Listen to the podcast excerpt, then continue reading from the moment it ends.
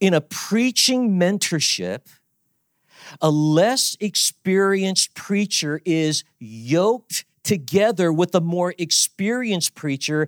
And in this relationship, the student observes, practices, and repeats the things that he sees and hears and learns from his teacher. So here are three words that describe mentorship they are training, modeling, and commissioning. Hi, welcome to the Expositors Collective Podcast, episode 237. I'm your host, Mike Neglia. The voice that you just heard is that of our featured guest on the podcast this week. It's Pastor John Hwang. Now, John was one of the main session speakers at our last in person training event, which took place in Costa Mesa, California, earlier in 2022. This is a recording of his session on preaching mentorships. You're going to hear him speak very practically and autobiographically about a mentor who has and continues to mean a lot to him. And then he encourages us to either seek out an older, wiser mentor or to be an older, wiser mentor to a younger and less experienced up and coming preacher. It's very core to who we are at the Expositors Collective we want to collectively grow as Bible teachers and preachers. And John gives us a very good and clear model.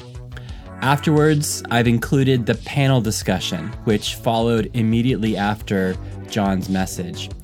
On the panel, we have Brian Brodersen, Nick Cady, obviously John Hwang, and then we had the surprise guest of Dr. Ed Stetzer, who happened to be in town and popped in for part of the day. And so you're going to get some of his missiological insight and knowledge as well.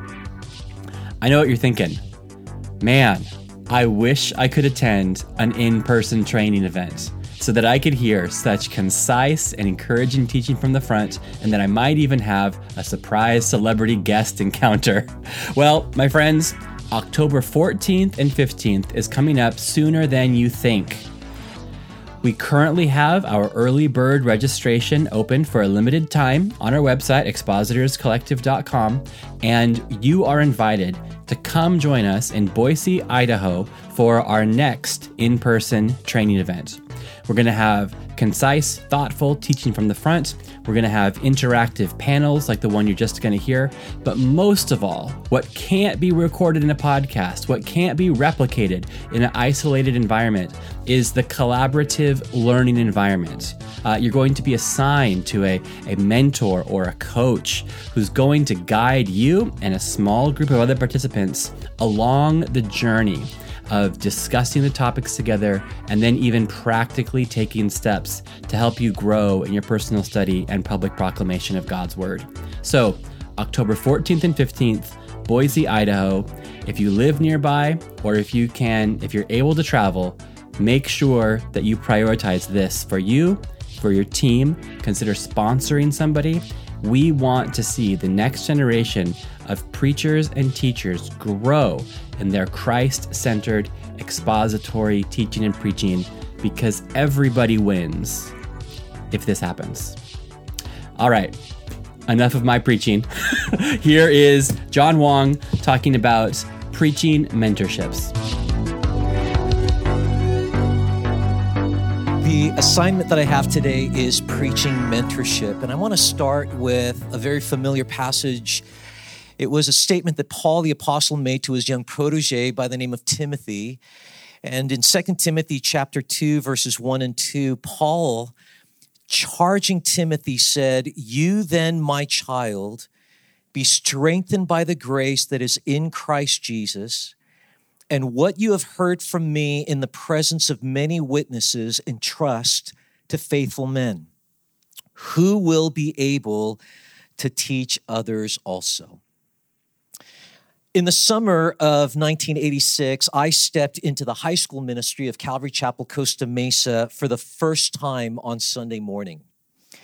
And that day, I met someone who would remain in my life for the rest of my life.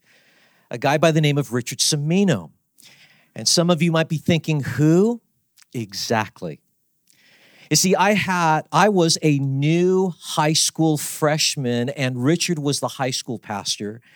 And in time, our acquaintance turned into a friendship.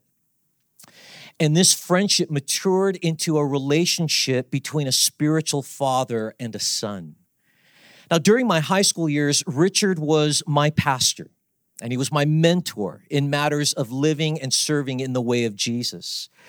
And when I was 14 years old, God began to open up doors for me to teach the Bible at school and youth group events.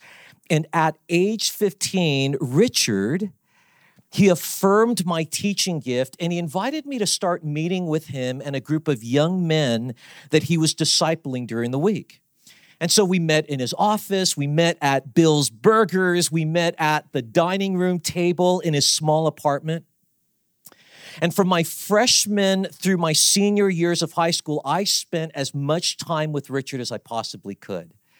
And he would invite me to join him at Carl's Jr. as he worked on his sermon notes. And, and he would write his notes on a yellow paper tab and sometimes on napkins, depending upon how much time he had.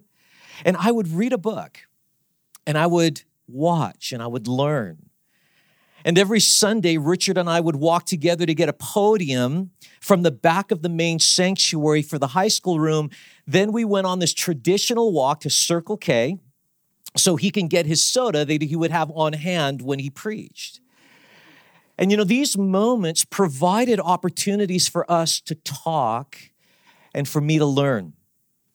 He would invite me to go with him when he would be a guest speaker at a church or an event. He would give me a copy of his sermon notes beforehand, and I would be there in the front row, in the crowd. And I remember I'd be there listening and learning from him.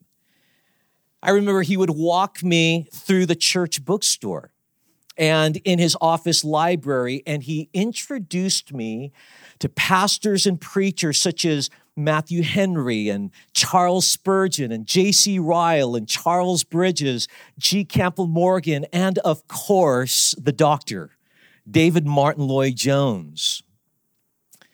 You see, during this time, I learned about the people who influenced him. And these same people would shape me as a pastor and a preacher. I remember Richard taught me how to study the Bible inductively at a high school summer camp, and he walked me through the principles of biblical interpretation, which I discovered later is called hermeneutics. He discussed the Bible and theology and ministry and provided opportunities for me to serve in the high school ministry. And the one thing I remember most about Richard, he corrected me when I needed correction and he encouraged me when I needed encouragement. And besides all this, I got to travel with him on local and international missions trips, and I watched him speak God's truth as a pastor and a preacher, as an evangelist, as an expositor. And I started to reflect him in my hermeneutics and in my homiletics, in my preparation and my presentation. And in time, his style, his cadence absorbed into my own style and cadence. Now, listen, we are two completely different men with our own personalities, but you know what? I resemble him in so many ways like a son resembles his dad. Now, it's been 32 years since I graduated from high school. And since then, the Seminos moved up to Northern California, and Richard served as the lead pastor of Calvary Chapel Grass Valley and the founding pastor of Metro Calvary. In my journeys, I served as a missionary in Europe and South America. I served as an assisting pastor in three different churches, and I planted and pastored four churches. And I currently serve here as a teaching pastor at Calvary Chapel, Costa Mesa. And Richard's influence is still a part of my life. Today, he's 70 years old, and I'm 50. And even though he considers me a brother, a peer, and a partner in ministry, you know what? I still view him as my mentor and spiritual dad. The things that he passed on to me, I aim to pass on to others. And the way that God used him in my life is reflected in the way that God uses me in the lives of this next generation of young adults who want to live and serve in the way of Jesus. Case in point, I see in the audience today two young men I had the privilege of mentoring. I see Corey Gaviria and I see a Joshua Ertzik. You see, today Joshua is serving as the high school pastor, and Corey, the young adults pastor here at Calvary Chapel, Costa Mesa. And I got to tell you, I am so overjoyed to serve alongside of them and to see them teaching the Bible and mentoring a new generation of young people in the way of Jesus. I sought to pour into them the same way Richard poured into me. And Richard's legacy continues through them and me. And Corey and Joshua's legacy is going to continue through those that they're spiritually pouring into today. Listen, we all need mentors in our lives. And we all need to mentor others to live and serve in the way of Jesus, right? And so that's what this is about preaching mentorship. Now, when we use a word like mentorship, we are talking about discipleship. Mentorship is apprenticeship. Now, listen, mentorship does not happen in self isolation. It happens in a community of two or more. When we are talking about mentorship, it is relational. We see this in the method of Jesus with his disciples, right? You know, Mark in his gospel in Mark chapter 3, verses 13 and 14, he wrote, And he went up on the mountain and called to him those whom he desired, and they came to him. And he appointed 12, whom he also named apostles. And check out reason number one for why he did this so that they might be with him.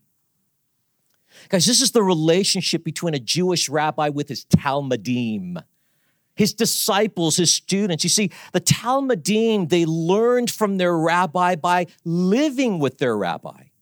The Talmudim, number one, they observed their rabbi. Number two, they relayed the teachings of their rabbi. And number three, they mimicked the lifestyle and the methods of their rabbi.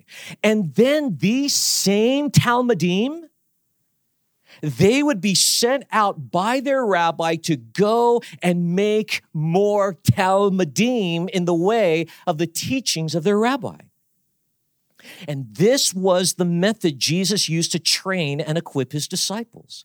In fact, Jesus used the image of being yoked together with him to speak of this relationship, right? You see, farmers would yoke a seasoned ox with an inexperienced one to teach the younger how to pull the plow the right way in the right direction. And so, pulling from this common farming knowledge in Matthew 11 29, Jesus invited people to take his yoke upon them and to learn from him. Now, in the same way, in a preaching mentorship, a less experienced preacher is yoked together with a more experienced preacher. And in this relationship, the student observes, practices, and repeats the things that he sees and hears and learns from his teacher. So here are th- three words that describe mentorship they are training, modeling, and commissioning. There's training. Remember, I said this is all relational. And in training, we see the relationship between a coach and his trainee. So, like a coach, one of the primary tasks of a preaching mentor is to make sure that his trainees know what is and how to apply the fundamentals of biblical Christ centered preaching. And this includes observation, this includes evaluation. So you might ask the question Does your trainee see and understand the gospel message in the storyline of the Bible when he reads it? Does your trainee know how to identify the differences between historical and poetic genres, between a narrative and apocalyptic language, between local and universal commands, between laws for Old Testament Israel and instructions for the New Testament church? Does your trainee know how to reach sound interpretation before drawing out applications from the scripture text? Does your trainee know how to interpret scripture from its immediate and broad context? There's observation, there's evaluation. This is how preaching mentors are helpful. And also, like a coach, a preaching mentor will also teach. He'll teach his trainees specific skills that equip them to excel as Jesus followers who live and preach in the way of Jesus. And so, some things that a preaching mentor will teach his trainees is how to depend on God's Spirit. Pastor Brian did that for us this morning, didn't he? How to pray in preparation and how to pray in preaching. Another thing a preaching mentor will teach is the necessity of seeing and knowing God's heart for God's people in God's word. This is preaching both the Logos and the Rhema. The Logos word, that is the God revealed, recorded words of scripture and the Rhema word. That's what God wants to specifically say to his people through the scriptures.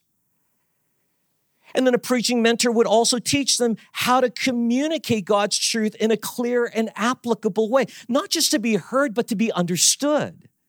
Not just to speak, but to preach in a way that God's people will be more conformed into Christ's likeness.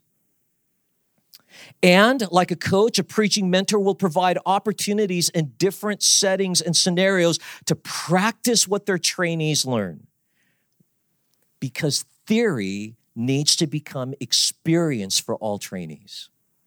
And under the supervision of a coach, trainees should apply what they have been learning and training for. And guys, preaching mentors need to be intentional about this thinking of right settings and situations that could promote growth in the young preacher. And I'll tell you what, for those that are preaching mentors, this requires faith and a willingness to take risks on young preachers. So, like a coach, a preaching mentor will correct when correction is needed and encourage when encouragement is needed. And then there's modeling. And here we see the relationship between a seasoned guide, a skilled craftsman, a reputable leader, and his apprentice. You see, Jesus taught his disciples by example. After he washed his disciples' feet, he said, I have given you an example that you also should do as I have done to you.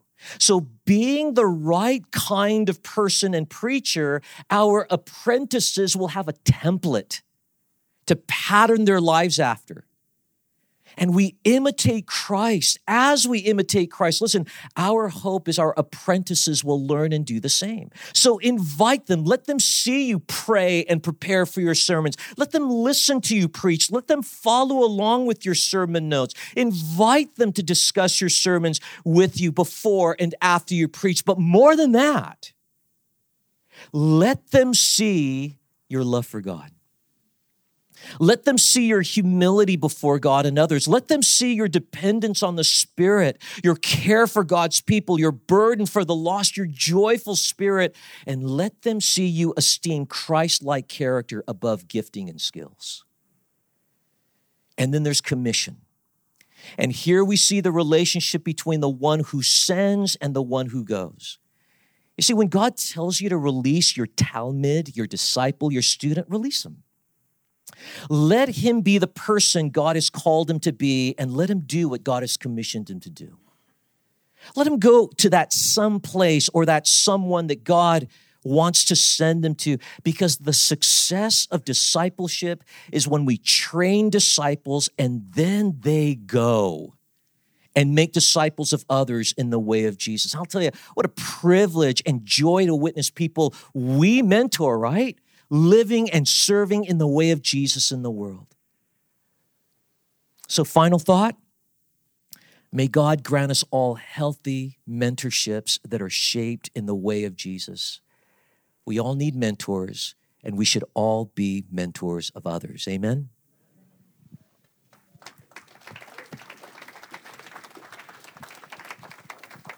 Thanks, John. Why don't you stay up here? And uh, so we're going to break this open a little bit more and do a, um, a Q&A. Okay. Can you guys join us for this uh, conversation?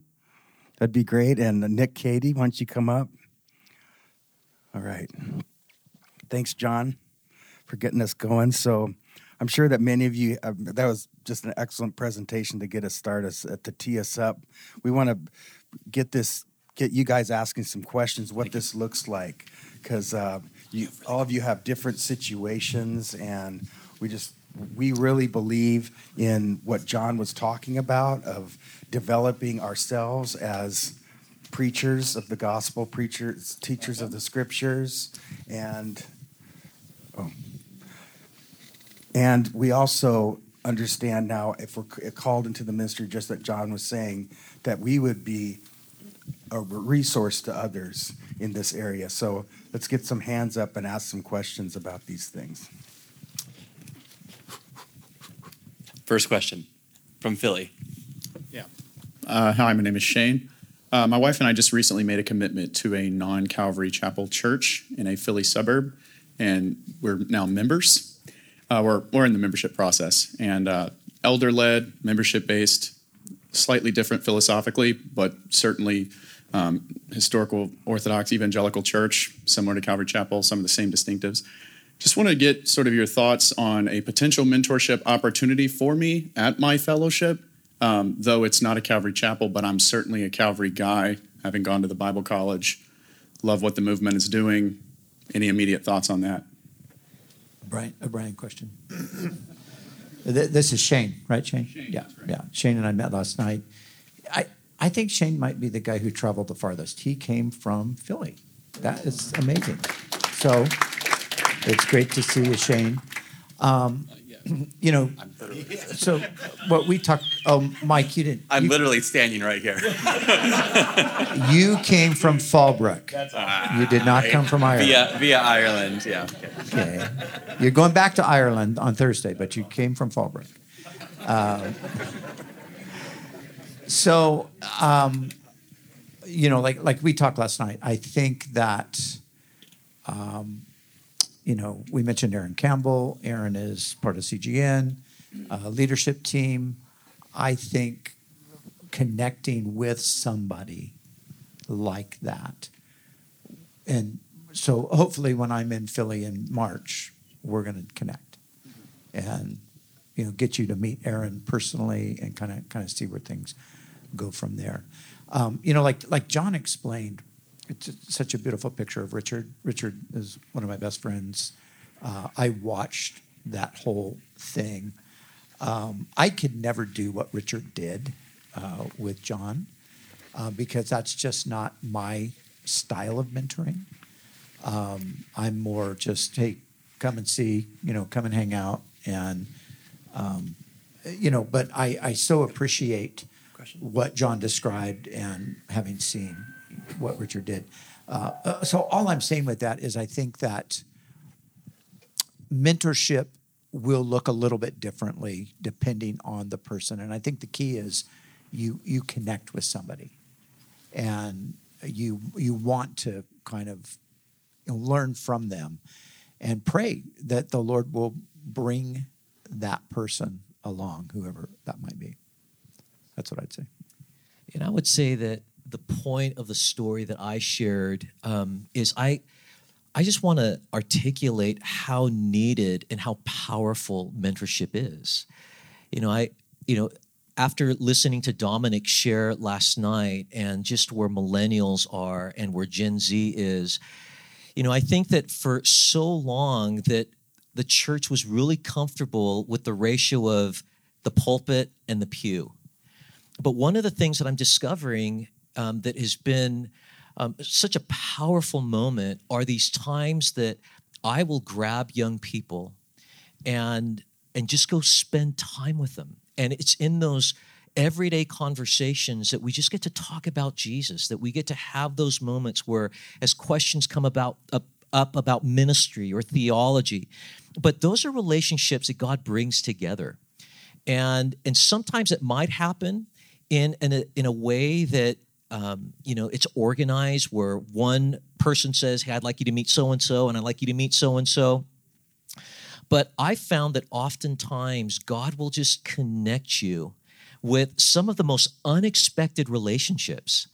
Because that relationship that i had with richard that was so unexpected for me you know? And and so i think that those opportunities that you get where you know like what was brian was describing with those cgn opportunities i think that that could actually be a catalyst for those kinds of relationships to be formed. But i think that one thing that every christian needs to do is is to have eyes that are wide open. Because sometimes the people that we dismiss are the ones that are potentially the most impactful in our lives.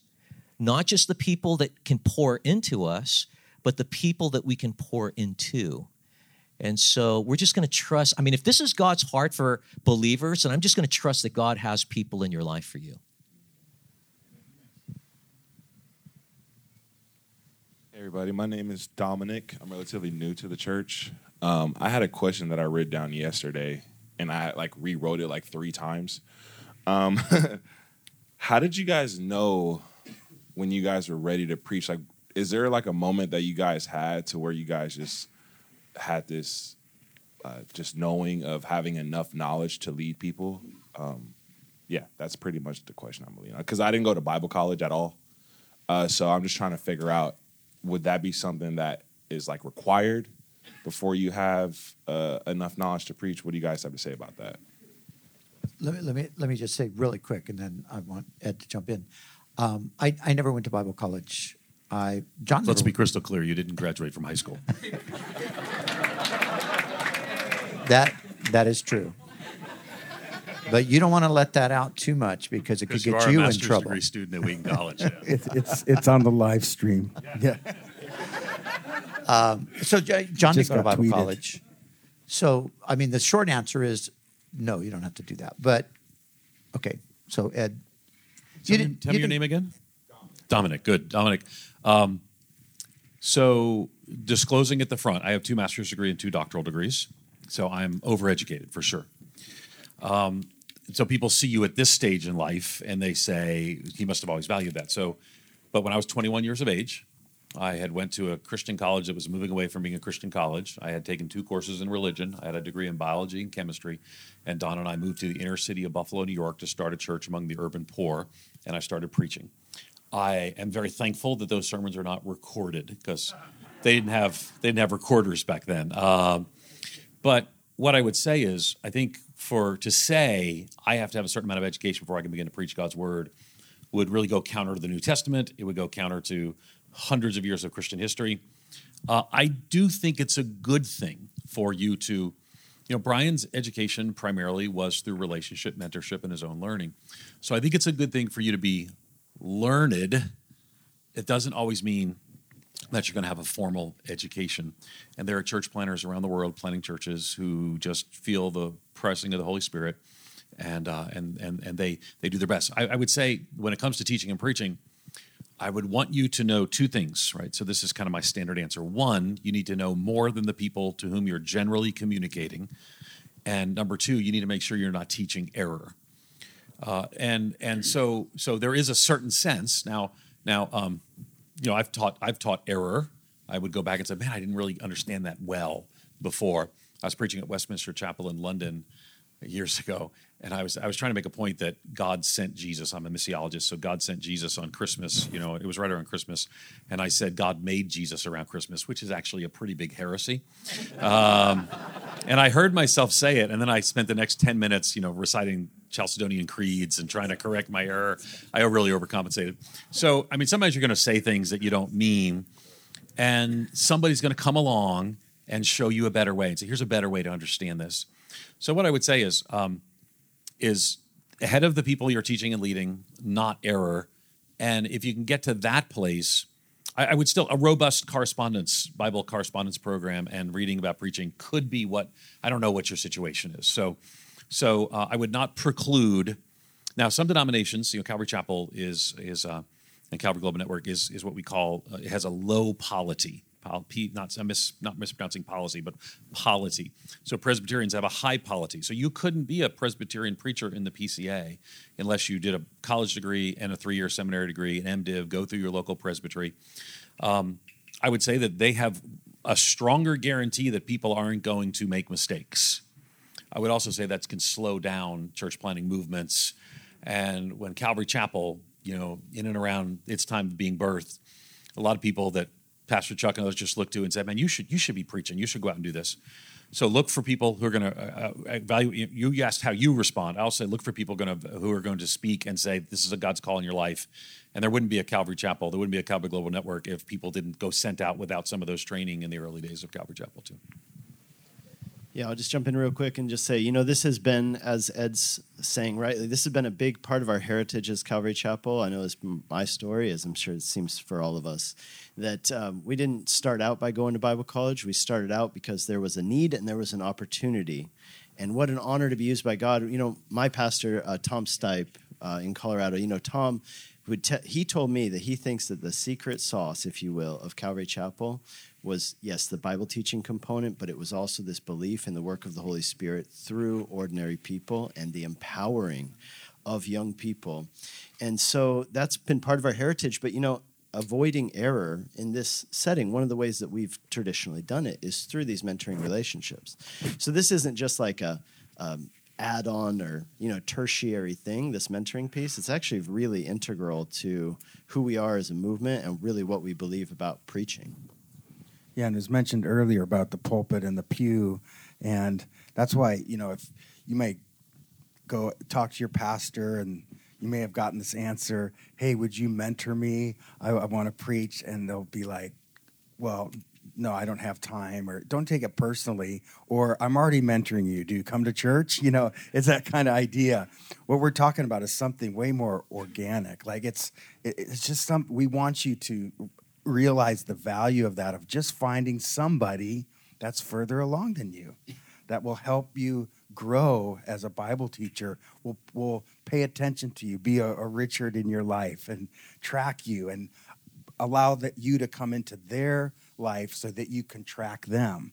I, that's going to look very different. And after this we're going to offer you know we're always here to help you set up with a mentor through our network and it'd be long distance but we'll talk about that in a minute but do we have another question over do, here yeah. okay great Hi, my name's Wes. Um, I'm a youth pastor, and I get to work with a lot of our youth leaders and students in helping them learn to share the gospel and learn to teach. I'm wondering where would you guys put the line of instruction versus letting someone find their own voice? It seems like that's an easy one to cross or to hold back on. How do you put that line of what people need to hear to grow versus giving them the space to to figure out how they want to say something?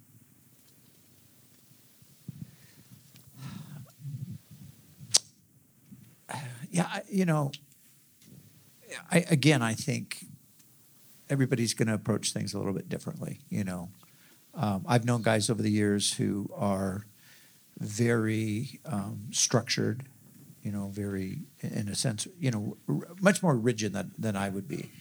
And, you know, so they're going to make sure that all of this stuff is is really solidly intact before we, we move on to the next thing. Um, I would tend to not be so much like that. I would tend to be more um, of a sense, I, I'm sensing God's hand on somebody's life. I'm recognizing that there's um, a love for Scripture. There's there's a God given ability to to understand and, and grasp Scripture. Maybe you know got some things wrong, nothing major, but you know, but maybe you know we all change even our views at times. So I I would tend to um, let people go more more freely or easily than some others might. You think? Yeah. One of the things that I've learned over the years is that usually when you start in preaching ministry, you are going to sound a whole like the person that you're the closest to. And it usually takes time as you mature as an individual, and life is just going to happen, whether it's family stuff, whether it's a tragedy, whether it's all these moments where you're going to discover that you're going to start placing less and less weight on you trying to find your identity in what people think about you. And over time, you start becoming more and more comfortable in your own skin. And you'll That's find. my module, John. Sorry. so what Pete's going to tell you, well, so so all that to say, what I did with um, our young guys at our young adults is we made we carved out time where I identified a group of guys that I could see they had a they had a heart for Jesus, they loved the scriptures, and they wanted to serve. And so we would just get together. We started with every other week. We'd meet over at a coffee shop and we would just sit around and we would just talk. Like I would choose a book and we would just read through it and we just gave everybody an opportunity to talk. And just even in that platform, everybody is speaking with their own voice. And then through that, like we talked theology, we talked homiletics, we did all this stuff. And then I gave these guys opportunities that whenever I was either traveling or I couldn't speak, I would have those guys fill in for me. And one of the things that I communicated to our young adults is I said, man, this is really exciting to see your peers sensing God's call and direction. So, you know what? So and so this week is going to come and share from the word. Let's be supportive. I know this person's going to bring us a good word. And as they started having more and more of those kinds of opportunities, then it just turned into where our young adults, I would preach three times a month, and one of those guys would preach every fourth week, right? And so then that rotation started happening. So these guys, the more they did it, the more they were able to start getting more comfortable in their own skin. And that's what's so encouraging. It's like on one hand, we we look the same because we look at the text, we we want to draw out what is God's meaning, what is God's heart for people from that passage, but then when they unpack it, when they deliver it, it's through the man. It's and, and and we've had we've had young ladies too that shared and it's through that woman that as god speaks through them it's like wow all the uniquenesses about their personality. God's truth is coming through that you know? You, you know, I just finally, I, I was thinking as John was saying that, I was just remembering, um, and again, this is more about just sort of, you know, let, letting people kind of launch out, you know, not not being so um, restrictive. And um, I was just thinking about, I just have this vivid picture in my mind. John's 18 years old. We are in the, the town square of a, of a city in Hungary called Baja and we've got a team with us and we're doing um, evangelism and outreach and i just said you know john do the morning devotion. And so john john's 18 years old. He's taking us as the team. He's taking us through first john in the morning devotion. I just remember him sitting on the stage you know his legs dangling. And you know he just got his bible open he's teaching first john. And i'm thinking you know this is so good. This is amazing. And you know so giving people opportunities is is a key. Some you know, some people I think are too um, I don't know fearful. I, I don't know what it is. You know, some people don't want to let people go in into the exploration of their gift. Maybe they're afraid. Oh, they're not ready yet. They're not ready. Um, you know, you look at the New Testament and things seem to be happening pretty rapidly in the New Testament. And, you know, Paul comes into town, he's here for a few weeks, people get saved, and he's like, okay, you do this, you do that, and I got to go.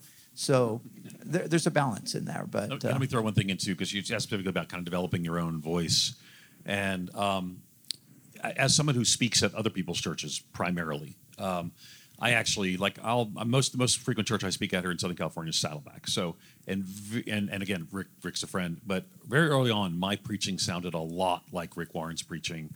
I'm 15 years younger, and he was really a, a mentor in communication. I don't really like when I'm preaching. I, I preach less like that now. Love, know, that's not a criticism. Just I develop my own voice. So what I would say is, um, I was the interim teaching pastor at a church called the Moody Church in Chicago. So it's a kind of downtown historic institution. I was there for four years, which is way too long to be an interim, but that's another story.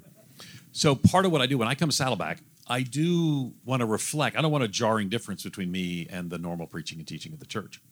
But here's my point. So when I came to Moody Church, that's a little bit more like I'm accustomed to working through books of the Bible. Um, but Erwin Lutzer, the, my predecessor there, who was there for 37 years, he was an expository preacher in the way that Spurgeon was. He would sort of have a topic and work through a text to kind of illustrate that topic, where they wanted to move in a direction where they wanted to move through books of the Bible. So early on, I had to ask the question how do I help them? I didn't know it was going to be four years, I was planning on six months. Uh, how do I help them not have great discontinuity with Lutzer? But then, you know, I was moving into a books of the Bible kind of approach, which we did over four years. And here's the thing that might be helpful for you. So, when you're a new pastor or a new preacher, it is fine. It is acceptable. It is good. I mean, I don't know if you guys know this, but you know, as an outsider of Calvary Chapel, you all tend to sound like Chuck Smith for a long time. I mean, even the same voice thing. I mean, you can't. I mean, it's like it's very particular. But then over time, people move away and say, "Well, I think I, I feel more effective communicating in this way," and that just takes practice. So don't any of you feel bad that you sound a lot like Brian Brodersen or whoever your pastor is early on because that gives you some continuity with both the people you're preaching to, but also a familiarity where you're not launching out on your own. But as your own, you develop your own style. That's that you you'll develop your own voice. It'll be Pete's talk. You'll develop your own voice, but don't don't feel you need to suddenly. I really needed to reflect some of my mentors' teaching and preaching before I knew what I was doing, and then later with practice, I could develop more of my own voice. So pace yourself. It's okay to sound like your pastor. Cool. Wow. Let's, let's Got do another one more. question. Hi. Um, what would you recommend? What kind of process would you recommend for after you teach a sermon? So, both academically, like, would you recommend someone listen to themselves or go over that with their team if they have that kind of team? And then, more, what I'm interested in is also like emotionally. If after you spend a week developing a message that you've been thinking about for many weeks before that, and then Sunday morning comes and it's taught, and then Sunday afternoon comes and you're looking into the void, wh- where do you go? What do you do for that? And does it ever stop? I think Nick should answer The that end. one. Yeah. Yeah. So our um, our take on this is, I remember talking to a friend a couple years ago, and he was talking about how he develops preachers. And here's what he said. Here's he goes. Here's my process. I just tell him, hey, you're preaching at this time. Then we do it. We video it, and then I bring him into my office afterwards, and we watch the video, and I tell him all the things I did wrong. And I thought, oh, that that kind of hurts for on a couple of ends, right? Like it hurts the people who had to listen to that bad sermon. It hurts the guy that he messed up and he wasn't really told ahead of time, you know, how to succeed. So what we've done is we've developed a process where we're actually giving that feedback before the sermon's preached. And there's a, a lot of ways to do this. You know, some people, I think uh, Tim mentioned sending out his notes to a few people. Um, what we do is, of course, you know, we'll go through an outline. So we, we have a group of five, six guys right now. We meet on Tuesday nights, and whoever's preaching that Sunday, we'll go through the passage together. They need to present their outline. It doesn't need to be, you know, fully formed, but it needs to be an idea. And we'll go through it. And that has really helped me with some of the guys that have come. They've presented something. I'm say, okay, you know, this is this is actually not going to be faithful to the text. It's not going to be helpful. Let's change this and tweak this. So we're helping them on the front end, which I think helps them also have confidence when they go in to share with the congregation. Other people have looked at this um, and they've affirmed that this is faithful teaching. It's well, um, you know, exposited. And then, of course, there's the Holy Spirit aspect that needs to come in the moment. But at least you can know, like I said yesterday, that you preached a good sermon, and it's the Holy Spirit who's going to come and make it a great sermon. So that would be my process. All right. Thanks so much to John for sharing part of your life with us, for encouraging us towards this very practical way to help the growth of the kingdom of God by mentoring or submitting to being mentored by others. Uh, thank you so much to Nick, Brian, and Ed who answered questions at the end. And obviously, thanks to you for listening all the way to the end. It's appreciated. You know, I hope that you are subscribed either on YouTube or Spotify or Apple Podcasts or whatever you use, because in the next couple of weeks, we've got some great episodes lined up. There is an interview that I just did with Dr. Bryan Chapell, and it is so good. I can't wait for you to listen in on that conversation with Bryan Chapell. Also in September, we have an interview with uh, Lindsay Carlson coming out, Dave Lomas, and and more. So make sure that if you're not already subscribed, that you do that right now, because we have great educational and hopefully soul stirring and encouraging content coming your way. All right. I hope that this episode and all that we do at the Expositors Collective helps you to grow in your personal study and public proclamation of God's Word. Hello, everyone. This is Noah Beamer, one of the pastors here at Calvary Boise.